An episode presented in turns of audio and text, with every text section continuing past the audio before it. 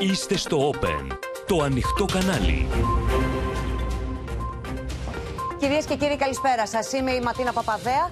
Ελάτε να δούμε μαζί τα νέα της ημέρας στο κεντρικό δελτίο ειδήσεων του Open που αρχίζει αμέσως τώρα. Ιστορική επίσκεψη Biden στο Κίεβο έναν χρόνο από τη ρωσική εισβολή. Ανακοίνωσε νέο πακέτο στρατιωτικής βοήθειας. Μπλίνκεν και Τσαβούσογλου συμφώνησαν ότι διαφωνούν για F-16 και ένταξη Σουηδίας-Φιλανδίας στο ΝΑΤΟ. Στο Μέγαρο Μαξίμου, ο Αμερικανός Υπουργός.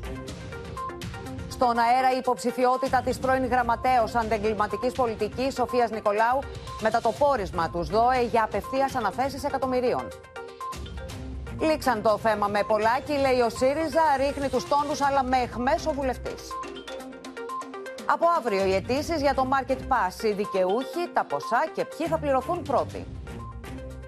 Ο Παντσέρη ισχυρίζεται ότι το Κατάρ χρηματοδότησε την καμπάνια της Εύα Σκαϊλή για την αντιπροεδρία στο Ευρωκοινοβούλιο. Αντιδρούν στην κυβερνητική ρύθμιση οι καλλιτέχνες, μεγάλη συναυλία στο Ρεξ.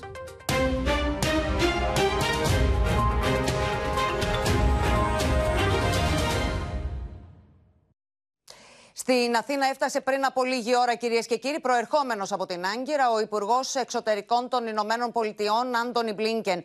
Σε λίγη ώρα, ο επικεφαλής της Αμερικανικής Διπλωματίας θα συναντηθεί στο Μέγαρο Μαξίμου με τον Κυριάκο Μητσοτάκη και αμέσως μετά ο Πρωθυπουργός θα παραθέσει δείπνο προς τιμήν του, στο οποίο θα συμμετέχουν οι Υπουργοί Εξωτερικών και Άμυνας Νίκος Δένδιας και Νίκος Παναγιοτόπουλος. Έχουμε συνδεθεί με το Μέγαρο Μαξίμου και τη Σοφία Φασουλάκη που έχει το ρεπορτάζ. Σοφία.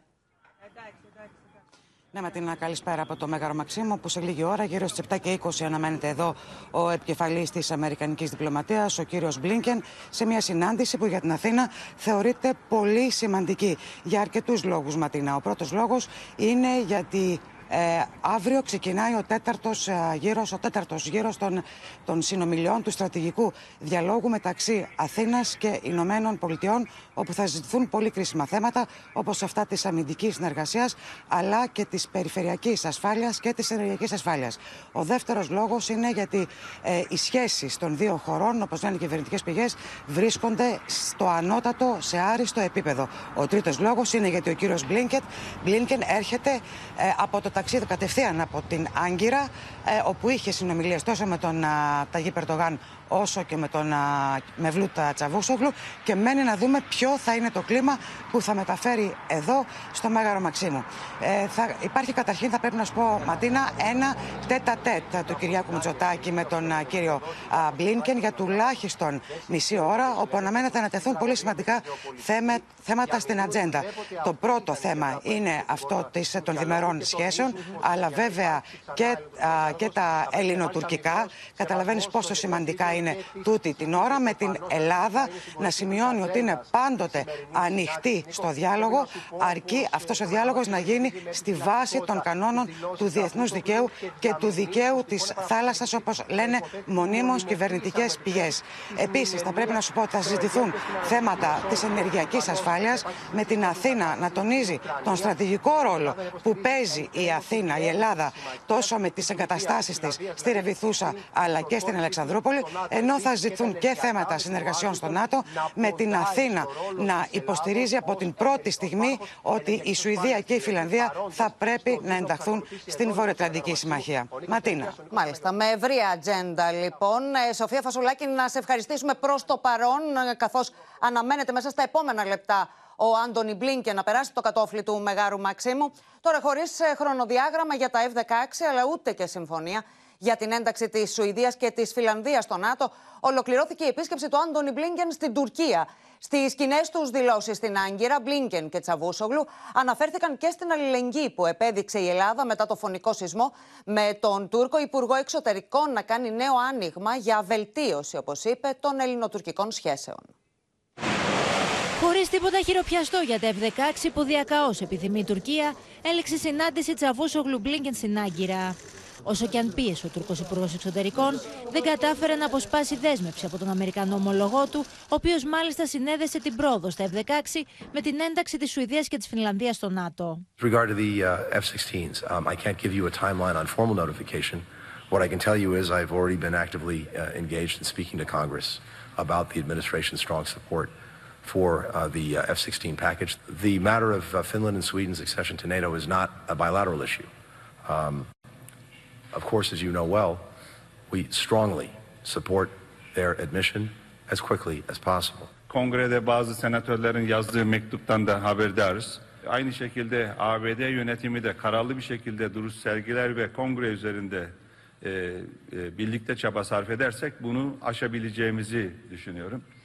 E, iki birbirinden bağımsız iki konunun yani e, öz- özellikle iki ülkenin NATO üyeliğinin F-16 alımına şart koşulması e, doğru olmaz, adaletli de olmaz. İkisi farklı konu.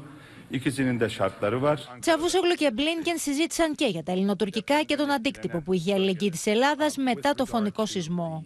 The positive steps that uh, Turkey is taking to improve relations with Greece, with Armenia, uh, with Israel, whose citizens, by the way, have been working side by side uh, with uh, their uh, colleagues from Turkey in response to the earthquake. Yunanistan Dışişleri Bakanı geldiği zaman biliyorsunuz e, o, o- basına verdiğimiz demeçte de söylediğim gibi bizim ilişkilerimizi geliştirmek ya da var olan sorunları çözmek için illa bir felaketi beklememize gerek yok. Zor günleri beklememize gerek yok. Την ίδια ώρα πάντως η Αθήνα δεν επιβεβαιώνει όσα είπε ο Τσαβούσογλου για πρόταση έξι σημείων του Συμβούλου του Ερντογάν Καλίν στη συνάντηση που είχε με τη διευθύντρια του διπλωματικού γραφείου του Κυριάκου Μητσοτάκη στις 18 Δεκεμβρίου στις Βρυξέλλες. δεν υπήρχε κάποιο κείμενο πάνω στο οποίο έγινε μια συζήτηση. Μια καθαρή φιλική ανταλλαγή απόψεων ανάμεσα σε δύο διπλωμάτες που δεν είχαν καλή επικοινωνία το προηγούμενο διάστημα. Διπλωματικές πηγές ξεκαθαρίζουν ότι οποιαδήποτε κίνηση για την ομαλοποίηση των σχέσεων με την Τουρκία, αν και καλοδεχούμενη, δεν μπορεί να μην λαμβάνει υπόψη τις ελληνικές κόκκινες γραμμές και το σεβασμό στο διεθνές δίκαιο. Υπάρχουν θέματα τα οποία έχουμε διαφορές με την Τουρκία, αυτά μπορούμε να τα συζητήσουμε. Αλλά τα θέματα της αποστολικοποίησης, τα θέματα των θαλασσίων συνόρων, τα θέματα όλα αυτά δεν μπορούν να κουβεντιαστούν.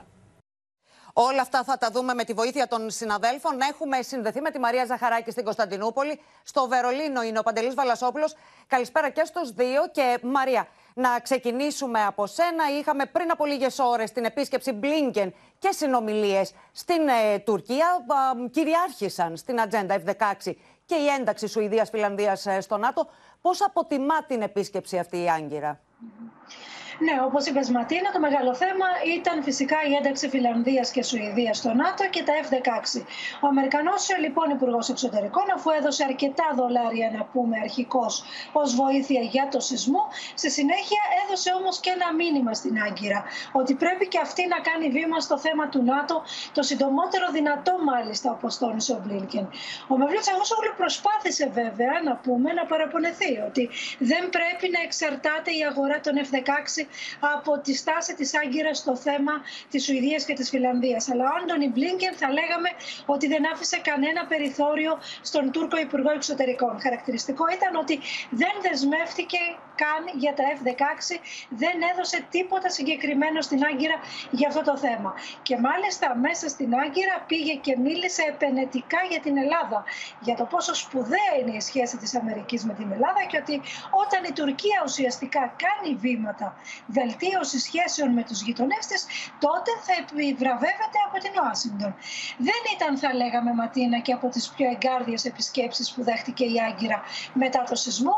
Βέβαια, να πούμε, δεν πήγε και άσχημα, τουλάχιστον από οικονομικής άποψης. Η, η Τουρκία πήρε 185 δισεκατομμύρια δολάρια. Ε, ήταν σημαντικό επίσης ότι ήρθε ένας ε, τόσο σπουδαίος επισκέπτης ε, στην Άγκυρα σε μια τέτοια περίοδο. Από τη Ρωσία, να πούμε αντίστοιχα, δεν υπήρξε καμία επίσκεψη ούτε καν βοήθεια. Έτσι λοιπόν ε, αποτιμούν θα λέγαμε την επίσκεψη Μπλίνκεν εδώ στην Τουρκία.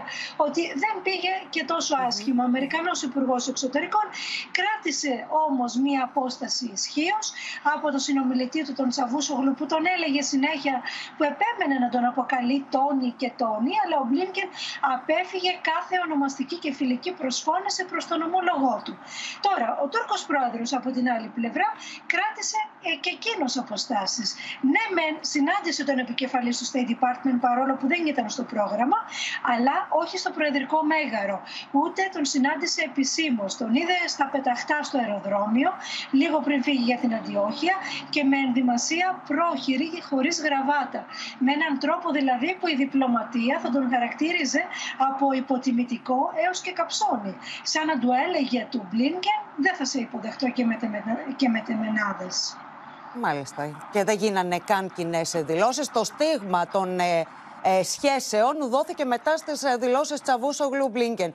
Μάλιστα, Μαρία Ζαχαράκη, σε ευχαριστούμε πολύ. Τώρα στην Τουρκία μεταβαίνει αύριο η Γερμανίδα, Υπουργός Εξωτερικών. Θα επισκεφθεί μαζί με τον Τσαβούσογλου σεισμόπληκτες περιοχές, από όπου πάντως Παντελή Βαλασόπουλε αναμένεται να θίξει και την ταυτόχρονη ένταξη Σουηδίας-Φινλανδίας στο ΝΑΤΟ. Ναι, καλησπέρα. Η Γερμανίδα Υπουργός Εξωτερικών, η κυρία Μπέρμποκ, μαζί με την Υπουργό Εξωτερικών, την κυρία Φέιζερ, θα επισκεφτούν αύριο τις σεισμόπληκτες περιοχές της ε, Τουρκίας. Ε, όπως ανακοινώθηκε, το πρόγραμμα δεν έχει τελειοποιηθεί ακόμα, δεν έχει ολοκληρωθεί. Είναι πολύ πιθανό, πάρα πολύ πιθανό, ότι θα τους συνοδεύσει ο Υπουργός Εξωτερικών ο κύριος Τσαβούσογλου. Να πούμε βέβαια, Ματίνα, ότι τις τελευταίες ημέρες η κυρία Μπέρμποκ επιμένει σε ένα πράγμα σε όλες τις δηλώσεις της προς την Τουρκία. Ζητάει από την Τουρκία το γρηγορότερο, χωρίς όπως λέει άλλες καθυστερήσεις, να επικυρώσει την είσοδο της Σουηδίας και της Φινλανδίας στο ΝΑΤΟ. Πιέζει πολύ το Βερολίνο σε αυτό το θέμα, το θεωρεί πρωτεύον. Οι πιέσεις στην Τουρκία είναι πάρα πολύ μεγάλες. Θα δούμε αύριο πώς θα είναι και το πρόγραμμα της Μπέρμποκ στην Τουρκία. Να πω επίσης ότι οι πιέσεις σύμφωνα με τους Γερμανούς αναλυτές είναι πολύ μεγάλες και προς τον πρόεδρο Ερντογάν από τον ίδιο τον τουρκικό λαό πια, όπως αναφέρουν εδώ οι, οι αναλυτές. Οι Τούρκοι πολίτες ευχαριστούν με κάθε τρόπο τους Έλληνες στα γήπεδα, στις συναντήσεις τους, στις εφημερίδες, στα μέσα μαζικής ενημέρωσης. Ο τουρκικός λαός ευχαριστεί πάντα τους Έλληνες που ήταν από τους πρώτους που βοήθησαν. Θα είναι, λένε οι αναλυτές, πολύ δύσκολο για τον Ερτογκάν πια να ξαναγυρίσει το χαρτί και να αρχίσει να επιτίθεται στους Έλληνες. Γιατί, Γιατί θα έχει απέναντί του τουλάχιστον αυτόν τον καιρό τους Τούρκους πολίτες, την τουρκική κοινή γνώμη που πια έχει πολύ θετική ε, άποψη για εμάς. Επίσης να σου πω ότι γενικά, γενικά οι αναλυτές λένε ότι αυτός ο σεισμός ήταν πολύ μεγάλο χτύπημα όχι μόνο για την Τουρκία, αλλά για τον πρόεδρο Ερτογκάν που όλοι πια τον βλέπουν πιο αποδυναμωμένο. Ματίνα. Και βλέπουμε, Παντελή, τις πιέσεις σε πολλά επίπεδα και πολλά μέτωπα να ασκούνται στον Τούρκο πρόεδρο. Να σε ευχαριστήσουμε πολύ. Τώρα, η ιστορική σημασία ταξίδια στραπή στο Κίεβο πραγματοποίησε ο Αμερικανός πρόεδρος Τζο Μπάιντεν, ο οποίος συναντήθηκε με τον Βολοντίμιρ Ζελένσκι παραμονές της συμπλήρωσης ενός έτους από τη ρωσική εισβολή. Ο Μπάιντεν υποσχέθηκε νέα στρατιωτική βοήθεια στην Ουκρανία, την οποία και διαβεβαίωσε ότι θα έχει την ακλόνητη υποστήριξη της Ουάσιγκτον. Για την επίσκεψη, ο Λευκός Οίκος είχε ενημερώσει το Κρεμλίνο, το οποίο αντέδρασε, κατηγορώντας τις Ηνωμένες Πολιτείες πως ενισχύουν την Ουκρανική ηγεσία.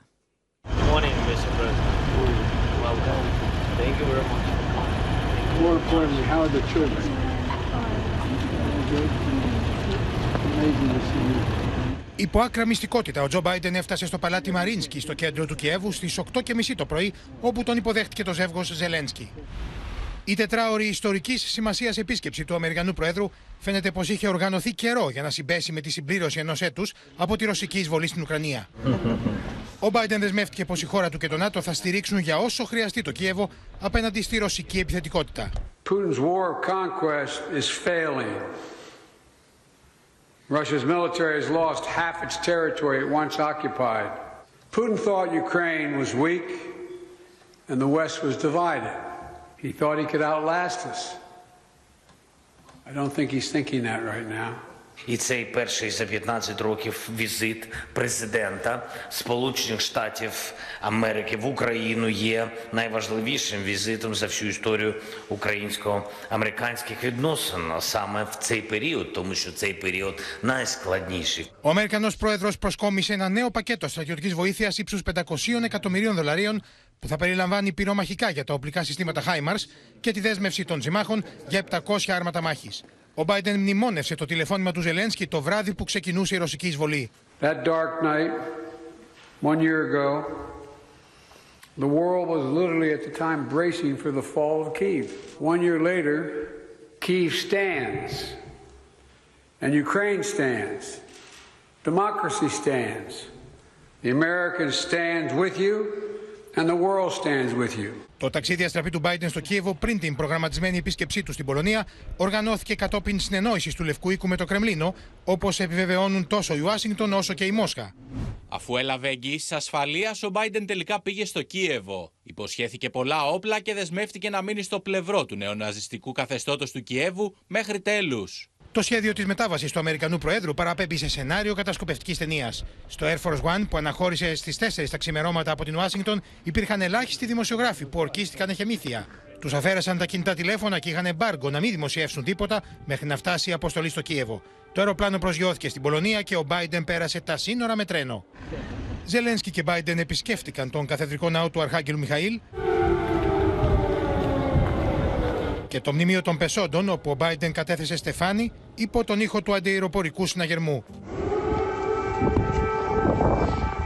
Μάλιστα, ο Ουκρανός πρόεδρος αποκάλυψε στον Αμερικανό ομολογό του την τιμητική πλακέτα που το αφιέρωσε έξω από το Προεδρικό Μέγαρο με αφορμή την επίσκεψή του. Και όσο ο Biden βρισκόταν στο Κίεβο, ο επικεφαλής της κινέζικης διπλωματίας προσγειωνόταν στη Μόσχα, με τον Αμερικανό Υπουργό Εξωτερικών Άντωνι Μπλίνκεν να προειδοποιεί εκ νέου το Πεκίνο να μην στείλει όπλα στη Ρωσία. There would be real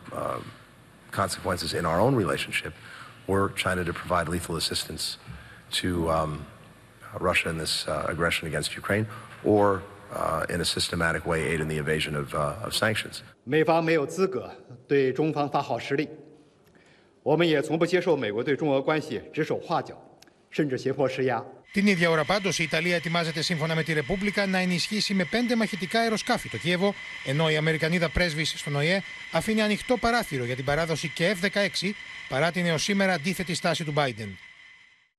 Και ενώ αύριο αναμένουμε διάγγελμα Πούτιν, πάμε στη Μόσχα να συναντήσουμε τον Θανάση Αυγερινό για να δούμε, Θανάση, τις αντιδράσεις που υπάρχουν από πλευράς Ρωσίας για την σημερινή επίσκεψη Biden στο Κίεβο. Καλησπέρα από τη Μόσχα που δεν βιάζεται να σχολιάσει την επίσκεψη Biden στο Κίεβο σε υψηλότατο επίπεδο. Το πιθανότερο αύριο είναι ότι θα υπάρξει μια τέτοια τοποθέτηση από τον Βλαντίμιρ Πούτιν στο ετήσιο μήνυμά του προς τη Βουλή και το λαό της Ρωσίας.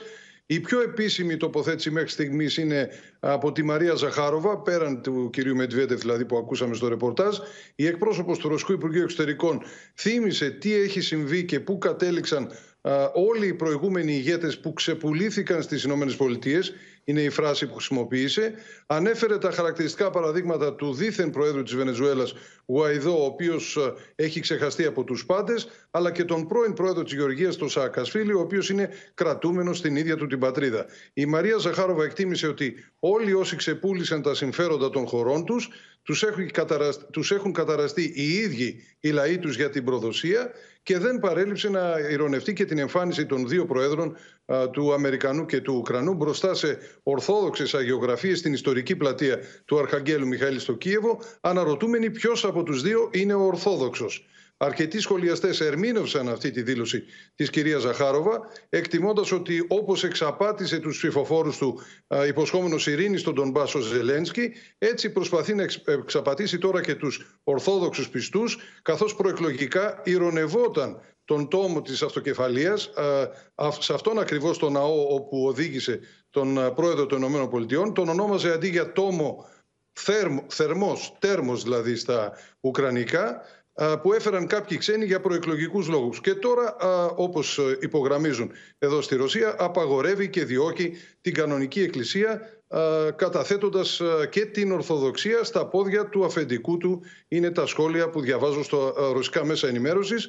Ε, υπάρχουν αντιδράσεις και από κάποιους βουλευτές ε, μιλούν για προβοκατόρικη απόφαση, ε, χαρακτηρίζουν έτσι την επίσκεψη δηλαδή, του κυρίου Μπάιντεν, ότι προσπαθεί να, να δείξει ένα θαραλέο ατρόμητο αποφασιστικό πρόσωπο αφού προηγουμένως είχε εξασφαλίσει εγγυήσεις ασφάλειας από την πλευρά της Μόσχας και ε, ένας άλλος βουλευτής της ε, κρατικής δούμας σημείωσε ότι η αποστολή που ανατέθηκε στο Ζελένσκι από τους Αμερικανούς δηλαδή να καταστρέψει στο μέγιστο τον Ορθόδοξο, Σλαβικό και Ρωσικό κόσμο έχει εκτελεστεί γι' αυτό ακριβώς τον επισκέφθηκε ως είδος επιβράβευσης ο Τζο Μπάιντεν.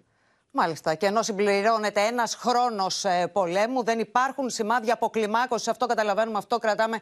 Θανάση Αυγερινέ, ευχαριστούμε πολύ.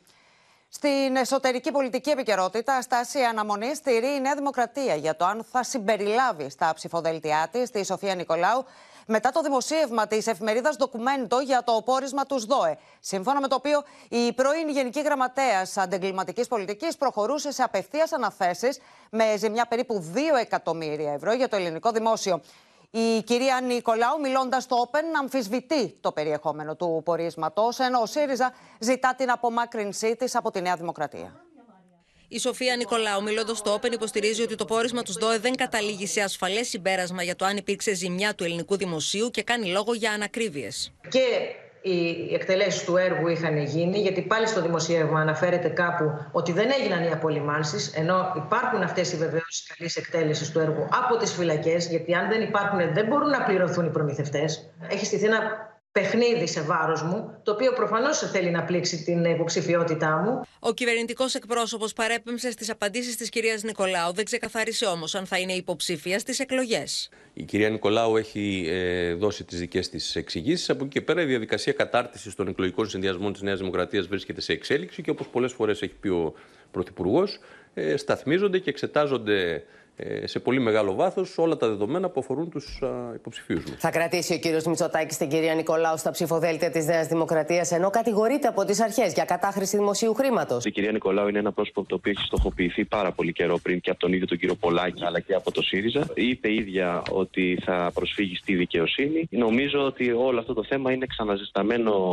φαγητό. Ένας άνθρωπος που ελέγχεται για ζημιά 2 εκατομμυρίων για απευθείας αναθέσεις. Φτιάχνανε εταιρείες την Παρασκευή και τη Δευτέρα είχαν πάρει απευθείας ανάθεση. Εταιρείες με αμορτισέρ δίνανε καθαριστικά στις φυλακές. Αυτός ο άνθρωπος θα είναι στα ψηφοδέλτια. Την ίδια ώρα, ο ΣΥΡΙΖΑ καλεί τον Υφυπουργό παρά τον Πρωθυπουργό Γιάννη Μπρατάκο να απαντήσει αν και με ποιους όρους έχει ρυθμίσει τα χρέη του προς τον ΕΦΚΑ με αφορμή δημοσίευμα της εφημερίδας Δοκουμέντο, σύμφωνα με το οποίο ο ασφαλιστικός φορέας μήνυσε τον κύριο Μπρατάκο το 2019 για μία έγκαιρη καταβολή εργοδοτικών εισφορών ύψους 175.000 ευρώ. Οι ρυθμίσεις αυτές εξυπηρετούνται ε, κανονικότατα από τότε μέχρι σήμερα, χωρίς την παραμικρή παρέκκληση. Οπότε είναι αυτονόητο ότι δεν υπάρχει απολύτως ε, κανένα ζήτημα, όχι με τον κύριο Μπρατάκο, δεν υπάρχει κανένα ζήτημα. Τελεία. Πάμε λοιπόν να συναντήσουμε τη Στέλλα Παπαμιχαήλ. Στέλλα, ακούσαμε τον ε, κυβερνητικό εκπρόσωπο να μιλάει, να τοποθετείται για την κυρία Νικολάου. Τι περιμένει η κυβέρνηση για να ξεκαθαρίσει η υποψηφιότητά της κατά 100%. Λοιπόν, Ματίνα, η κυβέρνηση και το γαλάζιο στρατόπεδο τηρούν στάση αναμονής. Και αυτό γιατί το πόρισμα, αυτό το επίμαχο πόρισμα τους ΣΔΟΕ, βρίσκεται στον οικονομικό εισαγγελέα και από εκεί και πέρα θα περιμένουμε τις εξελίξεις και την έρευνα γύρω από αυτό το πόρισμα για να δούμε τελικά τι σημαίνει αυτό το πόρισμα για την κυρία Νικολάου και γιατί αν έχει υπάρξει ζημιά προς το ελληνικό δημόσιο, αυτή τη ζημιά που περιγράφει το πόρισμα και δημοσιεύει η εφημερίδα Ντοκουμέντο. Σήμερα πάντως ο κυβερνητικός εκπρόσωπος, ο κύριος Οικονόμου, δεν ξεκαθάρισε αν η κυρία Οικονόμου θα είναι, θα κατέλθει υποψήφια στις προσεχείς εκλογές με τη Νέα Δημοκρατία. Είπε δηλαδή, ε, παρέπεμψε μάλλον στις εξηγήσεις που έδωσε η κυρία Νικολάου, την ακούσαμε να μιλάει και σε εμάς εδώ στο Open, να αμφισβητεί το πόρισμα τους ΣΔΟΕ και να λέει ότι έχει στα χέρια της έγγραφα τα οποία αποδεικνύουν ότι έγιναν κανονικά οι εκτελέσεις από τις αναθέσεις των συγκεκριμένων έργων. Από εκεί και πέρα όμως, ο κύριος Οικονόμου είπε ότι θα γίνει εξονυχιστικός έλεγχος για όλες τις υποψηφιότητες. Να σας θυμίσω ότι υπάρχει και το προηγούμενο ιστορικό με τις υποψηφιότητες ε, του κυρίου Πάτσι και του κυρίου Χιμάρα, με τη Νέα Δημοκρατία να λέει με ακούλπα για αυτές τις υποψηφιότητες. Επομένως, περιμένουμε αυτή τη φορά να περάσουν από κόσκινο οι υποψήφοι που θα κατέλθουν με τα ψηφοδέλτια της Νέας Δημοκρατίας Ματίνα. Μάλιστα. Στέλλα Παπαμιχαήλ, σε ευχαριστούμε πολύ. Μένουμε στο πολιτικό πεδίο. Με υποχώρηση πολλάκι αποκλιμακώθηκε η ευνίδια κρίση στην Κουμουνδούρου, καθώς ο Αλέξης Τσίπρας σήκωσε το γάντι, απαντώντας τον πρώην Υπουργό ότι κανείς δεν μπορεί να θέτει όρους και να εκβιάζει το κόμμα. Μετά την αναδίπλωση Πολάκη, φαίνεται ότι το θέμα της μη υποψηφιότητας χαιρετάκι για την Κουμουνδούρου κλείνει οριστικά. Σε κριτική βεντέτα παραλίγο να εξελιχθεί η υποψηφιότητα χαιρετάκι, καθώς πίσω από την εξαίρεσή του από τους συνδυασμούς κρύβεται κατά πολλούς η ανάγκη να διατηρηθούν οι ισορροπίες μεταξύ Παύλου Πολάκη και Γιώργου Σταθάκη στα Χανιά. Το θέμα στην Κουμουνδούρου φαίνεται να κλείνει εδώ και πάντως χωρίς υποψηφιότητα χαιρετάκι. Έληξε και με την απάντηση του, του κ. Πολάκη και με την απάντηση που έδωσε στο κόμμα. Έληξε. Η μάχη, η μάχη είναι συλλογική αυτή τη στιγμή, δεν είναι ζήτημα μόνο ατομικού σταυρού. Ο Παύλος Πολάκης απείλησε δημόσια ότι δεν θα είναι υποψήφιος όταν το όνομα του φίλου του Μιχάλη Χερετάκη, αν και υπήρχε στην εισήγηση της πολιτικής γραμματείας, δεν υπήρχε στις επίσημες ανακοινώσεις. Ωστόσο, ο Αλέξης Τσίπρας επέστρεψε το τελεσίγραφο με τρόπο που οδήγησε τελικά τον Παύλο Πολάκη σε αναδίπλωση. Η συλλογική απόφαση στην πολιτική γραμματεία περιείχε έξι υποψηφίους στα Χανιά. Αυτήν υπηρετώ τιμώντας και φιλία και συντροφικότητα και προσωπική αξιοπρέπεια. Προφανώς και όλα θα λυθούν και θα αποφασιστούν με καθαρό και δημόσιο τρόπο στα όργανα του κόμματος. Αυτά και τέλος μέχρι τη συνεδριάση των οργάνων, γιατί ο Μητσοτάκης πρέπει να φύγει με κρότο και η άλλη φορά να είναι αλλιώς. Τώρα αυτά είναι μάτια τα οποία δεν πρέπει να ξεκινάνε και αν ξεκινάνε πρέπει γρήγορα να λύγουν. Πρέπει να βρίσκουμε τρόπους εντός των οργάνων να διαβουλευόμαστε. Ουδής πρέπει μπορεί να βάζει βέτο για το ποιος μπαίνει, ποιος βγαίνει από τα ψηφοδέλτια. Πιθανό δίδυμο πολλά και χαιρετάκι στα Χανιά θα ενίσχυε σημαντικά τον πρώην αναπληρωτή Υπουργό Υγείας, δημιουργώντας αρνητικούς συσχετισμούς για τον Γιώργο Σταθάκη, που επίσης είναι υποψήφιος στην ίδια περιφέρεια. Τέτοιες ανησυχίες φαίνεται πως βρήκαν Ευήκο Αότα στην Κουμουνδούρου, που τελικά δημοσιοποίησε συνδυασμούς χωρίς τον κύριο Χαιρετάκη παρά την αντίδραση Πολάκη. Ήταν μια σοβαρή α, υπόθεση λοιπόν. η οποία έληξε. Και έληξε κατηγορηματικά μέσα σε μία ώρα. Αν και στο συνδυασμό για την εκλογική περιφέρεια των Χανίων παραμένει καινή θέση, η υποψηφιότητα Χαιρετάκη μοιάζει απίθανη μετά τα όσα προηγήθηκαν.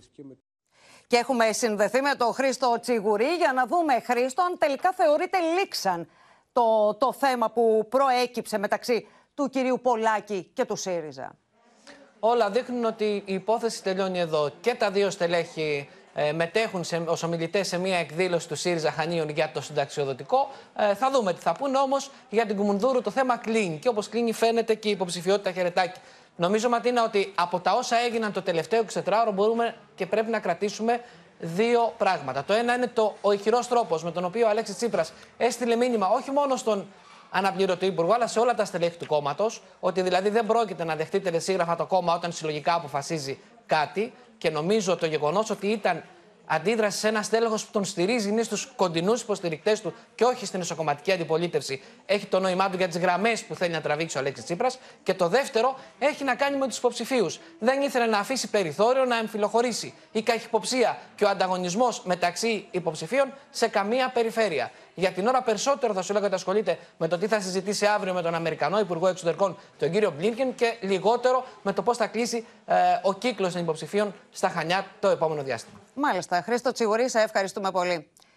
Σε εξέλιξη είναι κινητοποίηση των εκπαιδευτικών έξω από το Μέγαρο Μουσικής, όπου πραγματοποιείται εκδήλωση του Υπουργείου Παιδείας παρουσία και του Πρωθυπουργού. Η Αδαμαντία Λιόλιου θα μας ενημερώσει. Αδαμαντία, είχαμε και ένταση πριν από λίγη ώρα εκπαιδευτικοί, φοιτητές, ε, σπουδαστές των καλλιτεχνικών σχολών αλλά και καλλιτέχνες παραμένουν ματίνα μέχρι αυτήν την ώρα εδώ στο πάρκο του Μεγάρου Μουσικής. Όση ώρα βρίσκεται σε εξέλιξη η εκδήλωση και η παρουσίαση του απολογισμού του εκπαιδευτικού έργου των τεσσάρων ετών της κυβέρνησης από την Υπουργό Παιδείας στην Γεραμαίο, παρουσία και του Πρωθυπουργού όπως και μελών της ε, κυβέρνησης. Όπως μπορείτε να δείτε, κρατούν πανό ενώ όταν οι ίδιοι προσπάθησαν να κατευθυνθούν προς το Μέγαρο Μουσικής, επικράτησε σε ένταση αποθήθηκαν από τις αστυνομικές δυνάμεις που βρίσκονται στο σημείο, ενώ υπήρξαν συμπλοκές και χρήση χημικών. Την ίδια ώρα, όπως μας ενημέρωσαν οι συγκεντρωμένοι, και ένας ε, χορευτής ήταν αυτός που προσήχθη και βρέθηκε στην ε, Γενική Αστυνομική Διεύθυνση Αττικής και στη συνέχεια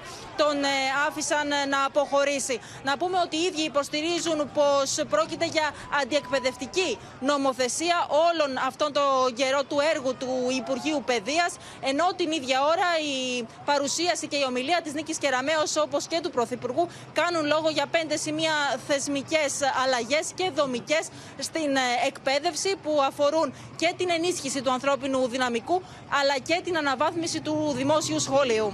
Μάλιστα. Δαματία, να σε ευχαριστήσουμε πολύ. Και εμείς, κυρίες και κύριοι, μπορούμε να παρακολουθήσουμε ένα απόσπασμα από τα όσα είπε ο Κυριάκος Μητσοτάκης στον απολογισμό για τα πεπραγμένα της κυβέρνησης στον τομέα της παιδείας.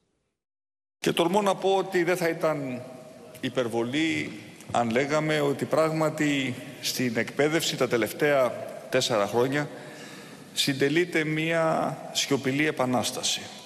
Μεγάλες αλλαγές για τις οποίες μιλούσαμε εδώ και δεκαετίες επιτέλους υλοποιούνται. Και σίγουρα μπορούμε να κοιτάξουμε τους πολίτες στα μάτια και να τους πούμε ναι στο κεντρικό πυρήνα του προγράμματός μας για την εκπαίδευση όπως ακριβώς τα παρουσιάσαμε πριν από τις εκλογές του 2019, τα είπαμε και τα κάνουμε πράξη. Ήμασταν συνεπείς στις προεκλογικές μας δεσμεύσεις. Τις κινητοποίησει συνεχίζουν και οι καλλιτέχνες, οι οποίοι εμφανίζονται δυσαρεστημένοι από τη ρύθμιση της κυβέρνησης για την αναγνώριση των πτυχίων τους. Με επιστολή τους προς τον Πρωθυπουργό, αναφέρουν πως η κοινή υπουργική απόφαση δεν ικανοποιεί τα αιτήματά τους. Οι καλλιτέχνες απορρίπτουν την κυβερνητική ρύθμιση, αφού δεν ικανοποιεί όπως υποστηρίζουν ούτε στο ελάχιστο το αίτημά τους για αναγνώριση των σπουδών τους. Αν και βελτιώνει τις αποδοχές τους με την καθιέρωση ειδικής μισθολογικής κατηγορίας ισότιμης με αυτή της τεχνολογικής εκπαίδευσης. Οι κινητοποιήσεις θα συνεχιστούν, ενώ αυτή την ώρα πραγματοποιείται συναυλία έξω από το υποκατάληψη θέατρο Ρεξ. Δεν απαντά σε, στα δικά μας αιτήματα και στις δικές μας ανάγκες. Συνεχίζουμε και θα συνεχίζουμε μέχρι να κερδίσουμε τα αυτονόητα.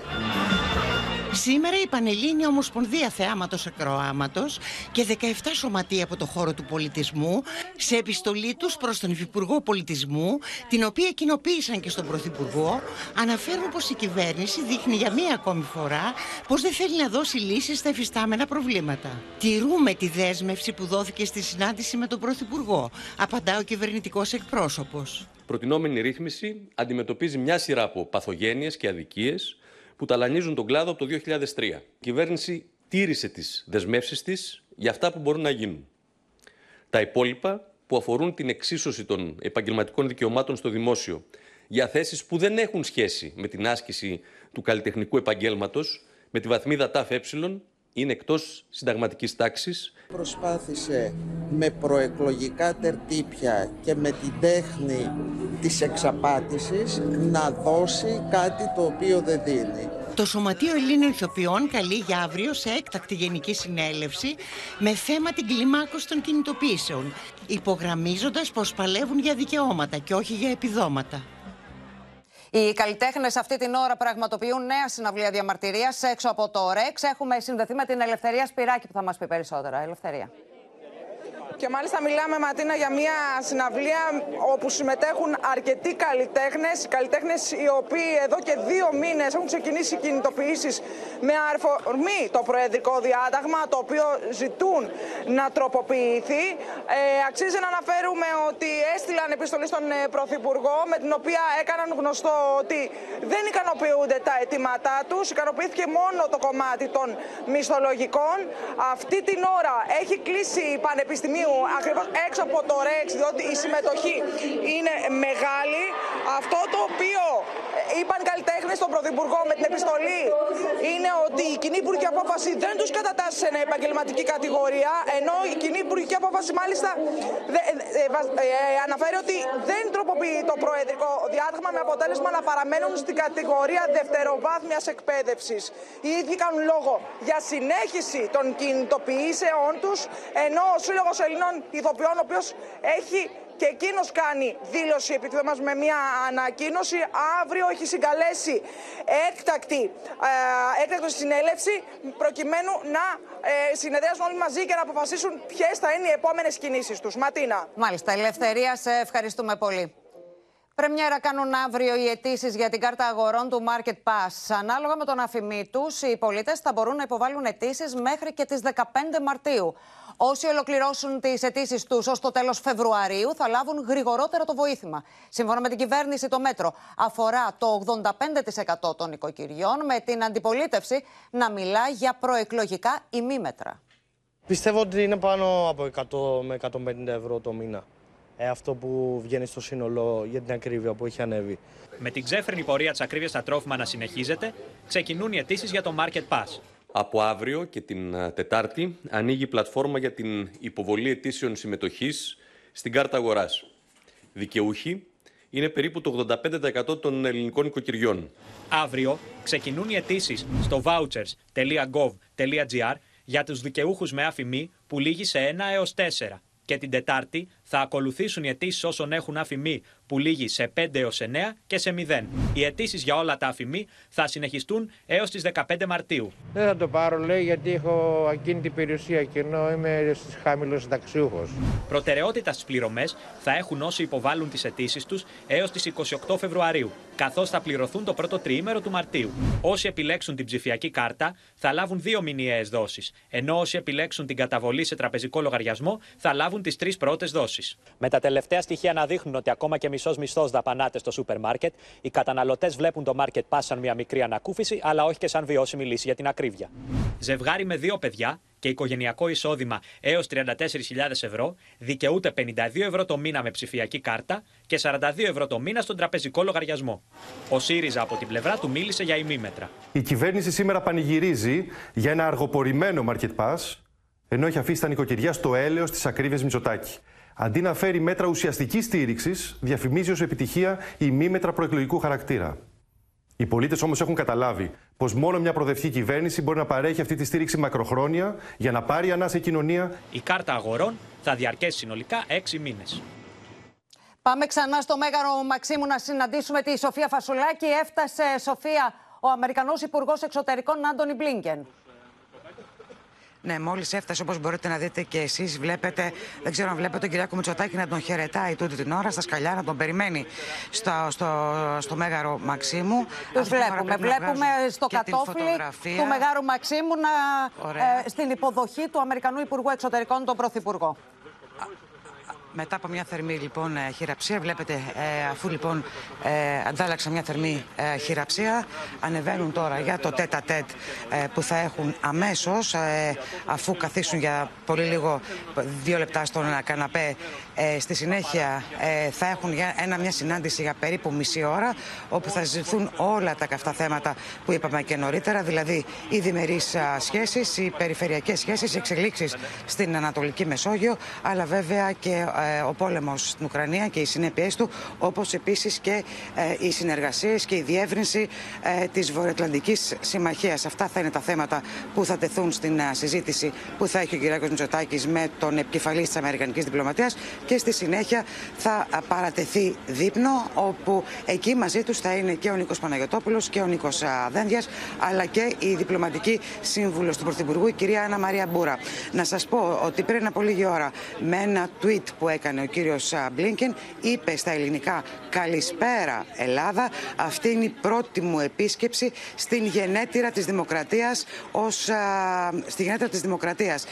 μαζί Ηνωμένες Πολιτείες και Ελλάδα έχουμε κοινούς στόχους για ειρήνη στην περιοχή της Ανατολικής Μεσογείου, στα Δυτικά Βαλκάνια και στην περιοχή, και στην περιοχή των Δυτικών Βαλκανίων. Αυτό είναι το tweet που έκανε πριν από λίγο, ε, πριν από ούτε μισή ώρα, Μάλιστα. ο Άντωνι Μπλίνκεν. Ε, και αρχίζει λοιπόν η συνάντηση, από ό,τι καταλαβαίνουμε, στο εσωτερικό του Μαξίμου μεταξύ Μπλίνκεν και Μητσοτάκη. Να σε ευχαριστήσουμε πολύ, Σοφία ολοκληρώθηκαν στο μεταξύ, επιστρέφουμε στο δελτίο μας, οι σεισμικές έρευνες για υδρογονάνθρακες δυτικά και νοτιοδυτικά της ε, Κρήτης για λογαριασμό της ExxonMobil.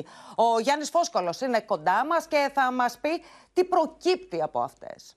Λίγο περισσότερο από τρεις μήνες διήρκεσαν λοιπόν οι έρευνες Ματίνα, οι οποίες ξεκίνησαν τον Νοέμβριο και ολοκληρώθηκαν ήδη σε αυτή την περιοχή, η οποία είναι η πλέον υποσχόμενη όσον αφορά στους υδρογονάνθρακε. Το βλέπουμε και εδώ στο χάρτη. Τι έχουμε, συλλέχθηκαν πάνω από 12.000 χιλιόμετρα σεισμογραφικών δεδομένων Ματίνα. Αυτό είναι το διπλάσιο από τη συμβατική υποχρέωση που είχαν οι εταιρείες για αυτές τις δύο περιοχές, δυτικά και νοτιοδυτικά της Κρήτης. Τι σημαίνει αυτό, Ματίνα. Σημαίνει καταρχήν ότι το νορβηγικό πλοίο όργωσε την περιοχή και πλέον έχουμε εικόνες και πληροφορίες για χαρτογράφητα σημεία αυτής της περιοχής που, περιοχής που είναι πολλά υποσχόμενη. Και επίσης σημαίνει ότι μπορεί να κατορθώσουμε μέσα από τα δεδομένα πλέον που έχουμε να παρακάμψουμε το επόμενο στάδιο και να πάνε πιο γρήγορα οι διαδικασίες. Ποιο είναι το χρονοδιάγραμμα; Τέλη του 2023, αρχές του 2024 πρέπει να περιμένουμε τα αποτελέσματα των ερευνών που μόλις και διήρκησαν τρεις μήνες και αν όλα πάνε καλά και μπορούμε να παρακάμψουμε δηλαδή το επόμενο στάδιο, αν φανούν από τις έρευνες κοιτάσματα φυσικού αερίου, θα μπορεί να ξεκινήσει η ερευνητική γεώτρηση στις αρχές του 2025. Αυτός είναι ο στόχος, Ματίνα. Τώρα, ακόμα είναι πολύ νωρίς για να πει κάποιος τι φαίνεται ακριβώς και αν υπάρχουν αξιοποιήσιμα κοιτάσματα. Ωστόσο, πρέπει να σου πω ότι τα πρώτα στοιχεία δείχνουν γεωλογικές δομές οι οποίες υπάρχουν και σε αντίστοιχες άλλες περιοχές της Ανατολικής Μεσογείου, όπου έχουν βρεθεί πολύ σημαντικά κοιτάσματα φυσικού αερίου. Α το κρατήσουμε αυτό και θα δούμε στη συνέχεια τι θα δείξουν τα αποτελέσματα των έρευνων. Οπότε και συμπεραίνουμε ότι είναι ενθαρρυντικά τα μηνύματα. Ακριβώς. Να σε ευχαριστήσουμε πολύ, Γιάννη. Στους συνταξιούχους πέφτει το βάρος των παροχών που θα καταβάλει η κυβέρνηση σε προεκλογικό χρόνο. Ο ΕΦΚΑ μπαίνει σε σπριντ πέντε εβδομάδων για να ολοκληρώσει τρεις μεγάλες πληρωμές σε 2,5 εκατομμύρια συνταξιούχους πριν από τις εθνικές εκλογές. Η σκηταλοδρομία ξεκινά αυτή την εβδομάδα με τις συντάξεις Μαρτίου και συνεχίζεται τον επόμενο μήνα με τα αναδρομικά στις επικουρικές και το επίδομα της προσωπικής διαφοράς. Με την πληρωμή των συντάξεων Μαρτίου που ξεκινά την ερχόμενη Τετάρτη και θα διαρκέσει έως και την Παρασκευή, θα καταβληθούν τα αναδρομικά των αυξήσεων του Ιανουαρίου σε 1,7 εκατομμύρια δικαιούχους. Κάτι παίρνω κάθε φορά, αλλά δεν ξέρω τι είναι. Αυτά τα οποία μας κρατάγανε τόσα χρόνια είπανε θα μας τα δώσουν αναδρομικά. Δεν θα μας τα δώσουν, δεν ξέρω. Για παράδειγμα, συνταξιούχος που έπαιρνε 940 ευρώ και δικαιούται αύξηση 72 ευρώ, τον Ιανουάριο έλαβε 1012 ευρώ. Τώρα θα λάβει 1084 ευρώ, ενώ από τον Μάρτιο η σύνταξή του θα επιστρέψει στα 1012 ευρώ. Σιγά σιγά τη μεγαλώνει. Δεν μπορεί να γίνουν απότομα τα πράγματα. Το πρώτο δεκαπενθήμερο του Μαρτίου θα δοθούν τα 100 ευρώ αναδρομικά για κάθε μήνα αναμονής της επικουρικής σύνταξης σε 40.000 συνταξιούχους που περιμένουν την επικουρική τους. Για παράδειγμα, συνταξιούχος που υπέβαλε αίτηση τον Ιανουάριο του 2016 θα λάβει αναδρομικά 8.400 ευρώ. Όταν βγει η επικουρική του θα γίνει συμψηφισμός. Δεν πήρα αύξηση. Πήρα μόνο αυτή την, ε, την, την ε, αλληλεγγύη, πώς τη λένε αυτή, που είναι κάτι, κάτι ευρώ. Το δεύτερο δεκαπενθήμερο του Μαρτίου θα πληρωθεί το εφάπαξ επίδομα των 200 έως 300 ευρώ σε 1,1 εκατομμύρια συνταξιούχους που δεν πήραν αύξηση ή πήραν μικρότερη αύξηση από 7% λόγω προσωπικής διαφοράς. Με την προσωπική διαφορά έχω φτάσει σε σημείο που να μου φτάνουν τα λεφτά. 560.000 συνταξιούχοι με συντάξεις έως 1.100 ευρώ καθαρά θα πάρουν 300 ευρώ, 394.000 συνταξιούχοι με συντάξεις έως 1.600 ευρώ θα λάβουν 250 ευρώ, ενώ 191.000 συνταξιούχοι με συντάξεις έως 1.600 ευρώ θα λάβουν 200 ευρώ. Σε Τουρκία και Συρία, κυρίες και κύριοι, ολοένα και βαρύτερος γίνεται ο τραγικός απολογισμός των θυμάτων από τον φωνικό σεισμό. Με τους νεκρούς να ξεπερνούν τις 41.000, ανατριχιαστική είναι η εκτίμηση ότι ακόμα κάτω από τα συντρίμια είναι θαμένοι χιλιάδες, ενώ ταυτόχρονα ξετυλίγεται το δράμα των σεισμόπληκτων. Νέο πακέτο βοήθειας ανακοίνωσε ο Άντωνι Μπλίνκεν από το Χατάι. Στις πληγήσεις περιοχές την ίδια ώρα περιοδεύει και ο Ερντογάν. Ο Ταγί Περντογάν φτάνει στο Χατάι για να δει από κοντά τις επιχειρήσεις ανάκαμψης που έχουν ξεκινήσει στην περιοχή μετά το φωνικό σεισμό. Μαζί του ο Ντεβλέτ Μπακτσελή στην πρώτη του δημόσια εμφάνιση μετά την καταστροφή. We uh, wish uh, God's blessings on uh, all of our brothers and sisters that we have lost, and uh, we wish our condolences to their families, and we wish a speedy recovery to the injured. He also visited a centre for Turkey's disaster agency, AFAD. Later, President Erdogan will visit Kahramanmaraş, another province that was badly affected by the quake and where rescue and relief operations are still continuing. Ο Αμερικανός Υπουργός Εξωτερικών πραγματοποιεί αυτοψία στις πληγήσεις από τον σεισμό περιοχές της Τουρκίας.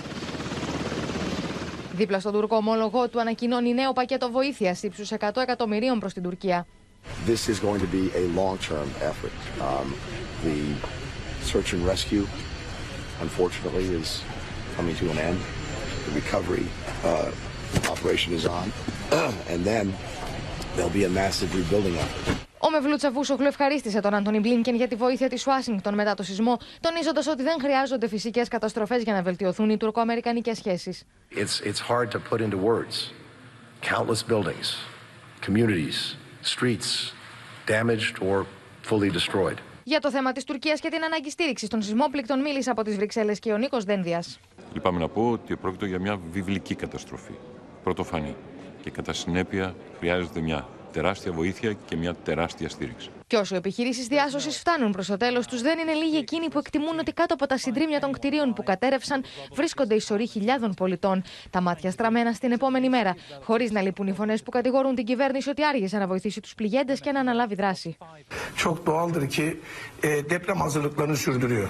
aslında hazırlığımız İstanbul depremiydi Ahmet Hakan Bey. Yani İstanbul depremiyle karşı karşıya kalırsak milletimize nasıl e, ulaşırız, nasıl yardımcı oluruzun hep hedeflememizin bu olduğunu ortaya koyduk. Fakat Kahramanmaraş hattı da yani bu Doğu Anadolu fay zonu da fay alanı da bizim için önemli alanlardan bir tanesi. Από τη σεισμική δόνηση καταστράφηκε και ο Ορθόδοξος Ναός της Παναγίας στο Χατάι που υπολογίζεται ότι είναι περίπου 700 ετών. Kilisemiz 3 sene önce restore oldu. Ama maalesef deprem çok şiddetliydi. Yıktı yani. Çok zarar verdi köye. Ee, çatılarımız uçtu. Ondan sonra bazı evler Και όλα αυτά ως εκείνοι που επέζησαν αναρώνουν στα νοσοκομεία, προσπαθώντας να αφήσουν πίσω τους τον εφιάλτη που έζησαν. Kıyamet kopuyor zannettim ben çıkmaya çalıştık. Çıkamadık. Evin yıkıldığını hissettik. Çocuklarım da vardı. Dedim köşelere kaçın saklanın dedim oğlum.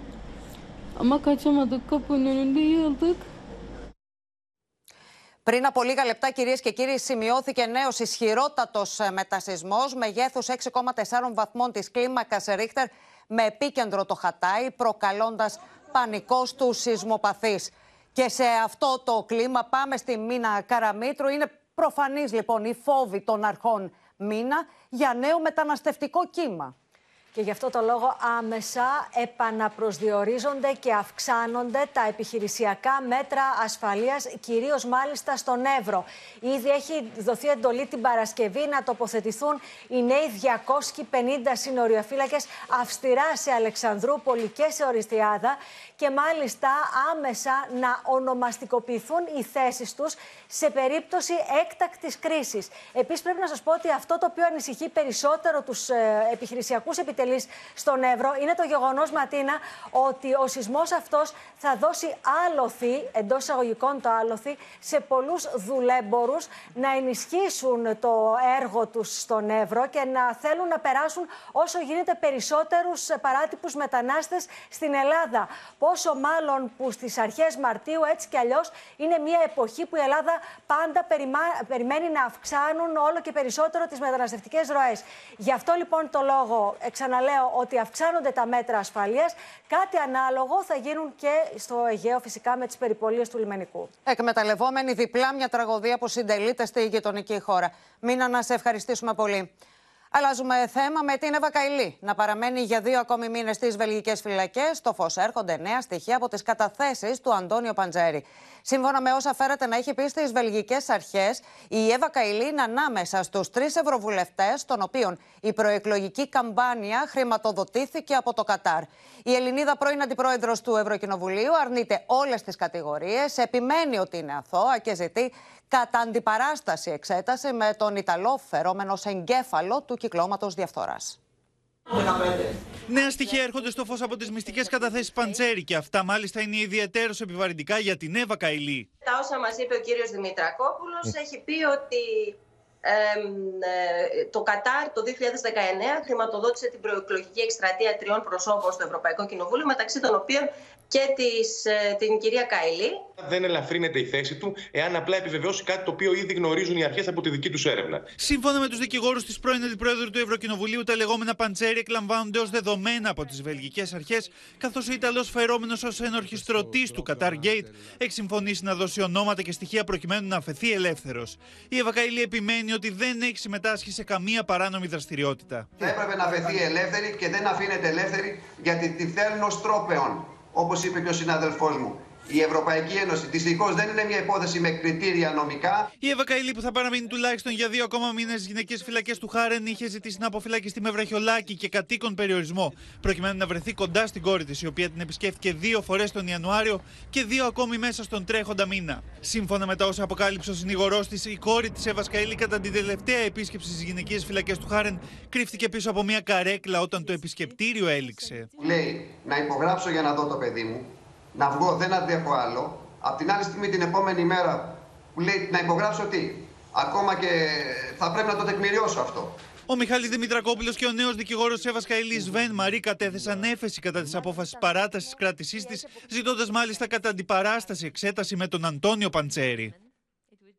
Συναγερμός σήμανε νωρίς το πρωί στην Αγία Βαρβάρα όταν άγνωστοι που επέβαιναν σε μοτοσυκλέτα άνοιξαν πυρ κατά σπιτιών της περιοχής, προκαλώντας ευτυχώς μόνο υλικές ζημιές. Η στιγμή των πυροβολισμών έχει καταγραφεί σε βίντεο ντοκουμέντο από κάμερα ασφαλείας. Οδό Σοκράτου στην Αγία Βαρβάρα 7.30 το πρωί. Οι δύο δράστες περνούν με τη μηχανή και ο συνεπιβάτης με το καλάσνικο στο χέρι πυροβολεί και σπέρνει τον πανικό. Από τύχη δεν θρύνησαν θύματα οι κάτοικοι της Αγίας Βαρβάρας μετά τις τουλάχιστον 20 σφαίρες που έριξε σε τρεις πολυκατοικίες και μία μονοκατοικία συνεπιβάτης μηχανής οπλισμένος με καλάσνικοφ. Βίντεο ντοκουμέντο καταγράφει τις κινήσεις των δραστών την στιγμή που γαζώνουν σπίτια και καταστήματα της περιοχής. Φορούν κράνη για να μην γίνουν αντιληπτοί και στη συνέχεια εξαφανίζονται. Ακούσαμε πυροβολισμούς, οι οποίοι ταραχτήκαμε, βγήκαμε έξω, είδα το σπίτι μου με τέσσερις πυροβολισμούς στο πρώτο όροφο και στο ισόγειο. Εκεί που βρήκε σφαίρα ήμ- κοιμόμουν εγώ και δεν, ευτυχώς δεν πέρασα από το τοίχο. Τα σημάδια από τις βολίδες στα τζάμια και τους τοίχου των σπιτιών είναι εμφανή. Μια μητέρα δύο ανήλικων παιδιών γλίτωσε την τελευταία στιγμή. Πέρασε η σφαίρα μέσα από το παράθυρό της, χτύπησε τον καθρέφτη της που ένα δευτερόλεπτο πριν το, η μαμά των ανήλικων παιδιών που μένει στο πρώτο όροφο έφτιαχνε γάλα για τα παιδιά της Οι αστυνομικοί έφτασαν εσπεσμένα στο σημείο και ξεκίνησαν τις έρευνες. Εντόπισαν συνολικά 20 κάλικες, ενώ από τις κάμερε ασφαλείας προσπαθούν να βρουν τη διαδρομή που ακολούθησαν οι δράστες. Ακούμε ένα, μια φασαρία, φοβηθήκαμε, τρέμαμε. Οι αρχές προσπαθούν επίσης να εξακριβώσουν τον λόγο της συγκεκριμένης επίθεσης. Ραγδαίες είναι κυρίες και κύριοι οι εξελίξεις στην υπόθεση βιασμού και μαστροπία σε βάρος της 12χρονη στον Κολονό. Ακόμη έξι πρόσωπα έχουν μπει στο μικροσκόπιο της ανακρίτριας. Πάμε στην Έλενα Γαλάρη που έχει το ρεπορτάζ. Έλενα. Έξι νέα πρόσωπα Ματίνα, τα οποία έχουν ταυτοποιηθεί από την αστυνομία, ήδη έχουν λάβει κλίση για να απολογηθούν τις επόμενες ημέρες. Δεν αποκλείεται να πάνε στην ανακρίτρια να λάβουν αντίγραφα τη δικογραφία και να ζητήσουν προθεσμία για να απολογηθούν.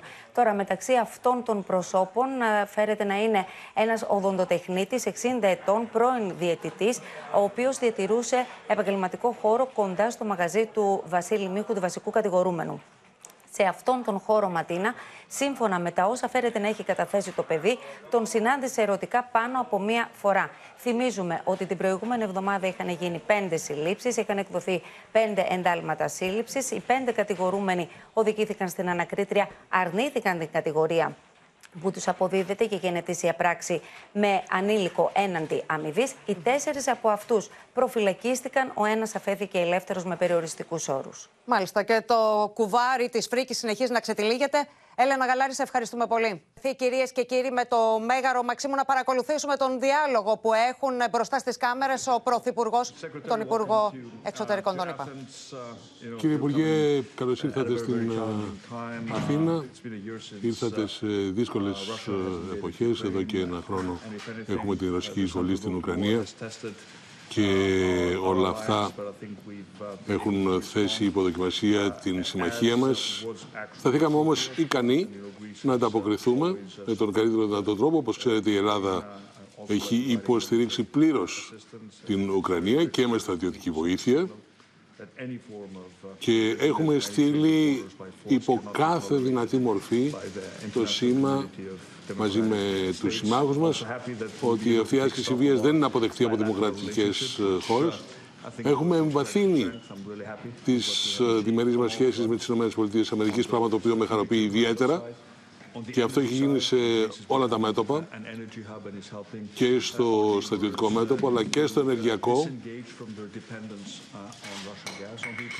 Ευελπιστούμε ότι θα μπορέσουμε να μην εξαρτώμεθα τόσο πολύ από το ρωσικό αέριο μετά από αυτήν την περίοδο. Είναι μια καλή περίοδος για την ελληνική οικονομία η οποία έχει αρχίσει να αναπτύσσεται και ξέρω ότι έρχεστε αυτή τη στιγμή από την Τουρκία όπου εκεί ράγισε η καρδιά μας από την ανθρωπιστική καταστροφή που χτύπησε το γείτονά μας και ήμασταν από τους πρώτους που έστειλαν βοήθεια για να μπορέσουμε να βοηθήσουμε όσο μπορούσαμε. Μια φρικτή καταστροφή πραγματικά που δείχνει ότι όσο και αν υπάρχουν πάρα πολύ σημαντικές πολιτικές διαφορές με την κυβέρνηση της γειτονιάς χώρας.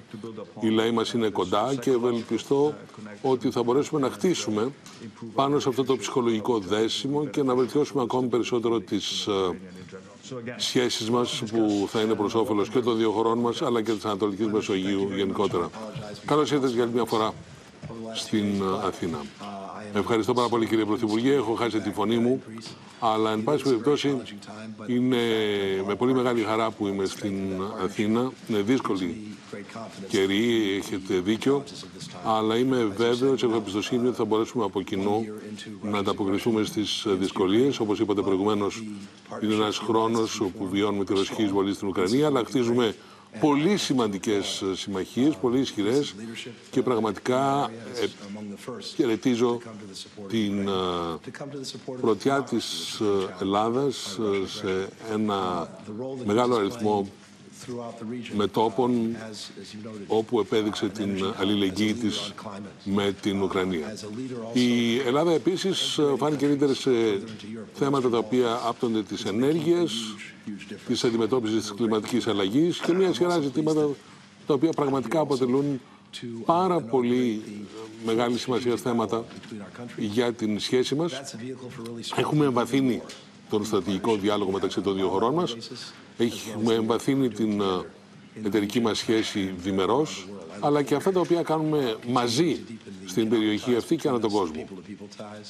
Και προσβλέπω στο να εμβαθύνουμε τις σχέσεις μεταξύ των λαών μας, μεταξύ των ανθρώπων μας και όπως είπατε όταν δώσατε τον ιστορικό σας λόγο στο Κογκρέσο και βλέπω τη φωτογραφία ακριβώς εδώ από το βράδυ εκείνο ένα από τα πράγματα τα οποία είπατε, αν θυμάμαι καλά, μιλώ από τον έλεγχο σας, είναι ότι ένα από τα πράγματα τα οποία μας ενώνουν τις ΗΠΑ και την Ελλάδα είναι η ιδέα, η κοινή μας πεποίθηση ότι η χώρα, οι χώρες, οι κοινωνίες δουλεύουν καλύτερα με τη δημοκρατία, με την συνεργασία και αυτό είναι κάτι το οποίο πιστεύουμε πάρα πολύ βαθιά στις ΗΠΑ και το γεγονός ότι είμαστε μαζί πάνω σε αυτό αποτελεί και μεγάλη πηγή ελπίδας για το μέλλον.